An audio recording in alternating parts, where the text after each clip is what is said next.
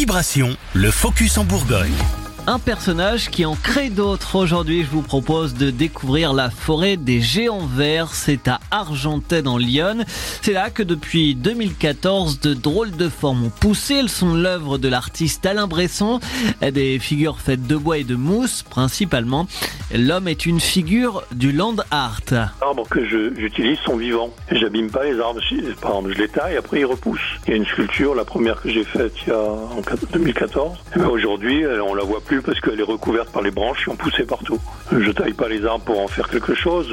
J'enlève des branches qui, me gênent un petit peu au départ, ou je coupe des cimes et puis ça repart tout seul et après je m'en occupe plus.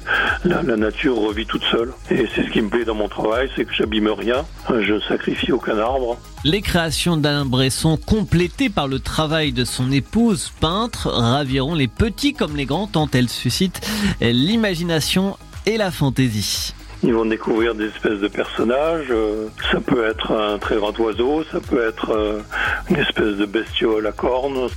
Ils vont aussi découvrir une, épave de dracar qui fait euh, 30 mètres de long, avec des poissons. euh, tout ça, c'est dans une forêt, donc il y a des poissons autour du dracar. Puis ça continue à vivre et ça continue. La mousse pousse, il y a des, plantes qui poussent sur la mousse. Après, j'ai fait, euh, fait des chevaux de trait qui sont perchés dans les arbres. Mais cette année, c'est un, c'est un énorme poisson. Fait... Et donc là, je me suis fait une cabane de 8-9 mètres.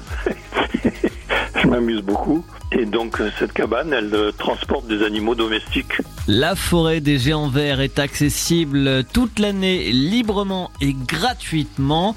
Alain Bresson invite les visiteurs à prendre leur temps lors de leur passage.